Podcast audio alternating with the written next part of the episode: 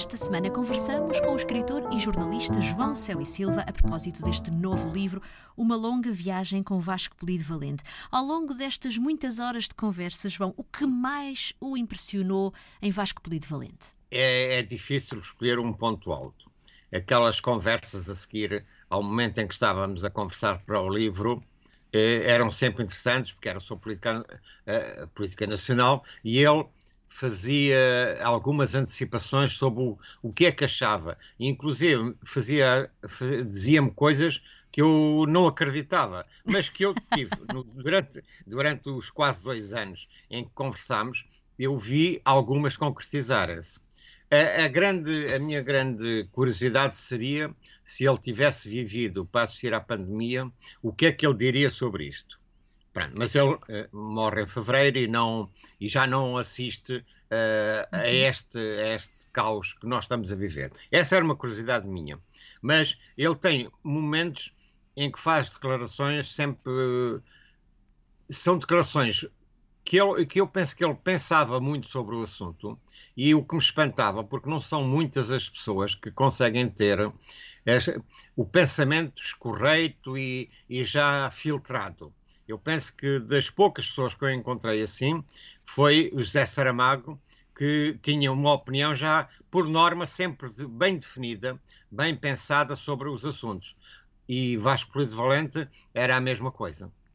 Sem dúvida que muitas das páginas deste livro uh, são dedicados, uh, são dedicadas, aliás, a Salazar, a Marcelo Caetano, uh, obviamente a Mário Soares, e a determinada altura há aqui uma pergunta, ou melhor, uma observação que, que o João faz a Vasco Polido Valente e que merece um, um uma, uma resposta muito interessante. Aliás, a pergunta seguinte também.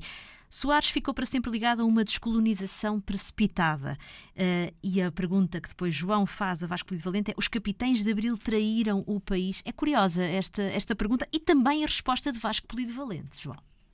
Exato, nós, nós estamos a chegar perto dos 50 anos sobre o 25 de Abril e toda esta questão sobre a descolonização, sobre a própria revolução, o papel dos militares, porque é, é, para mim é muito complexo imaginar que os militares estão a defender as colónias até o dia 25 de abril e a partir daí as colónias são abandonadas. Isto é um assunto muito complexo é, que eu até hoje não consegui compreender.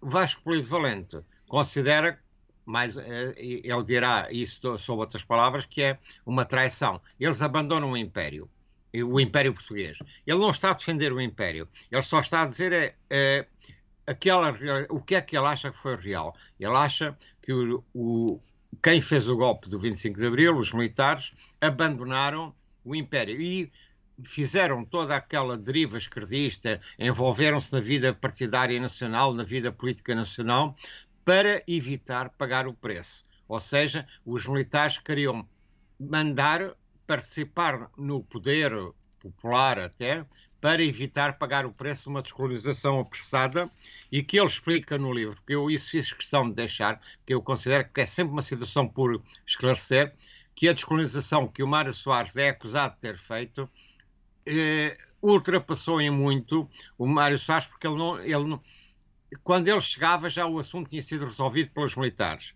Ele faz inclusive uma descrição de uma visita do Hotel Saraiva de Carvalho com ele ao Samora Machel, o presidente de Moçambique, e, e é indescritível a forma como o hotel se comporta, e ele, que era o ministro dos Negócios Estrangeiros e queria negociar a descolonização, não tem direito a, a, falar nem a agir, porque já está tudo decidido entre aspas irmãos.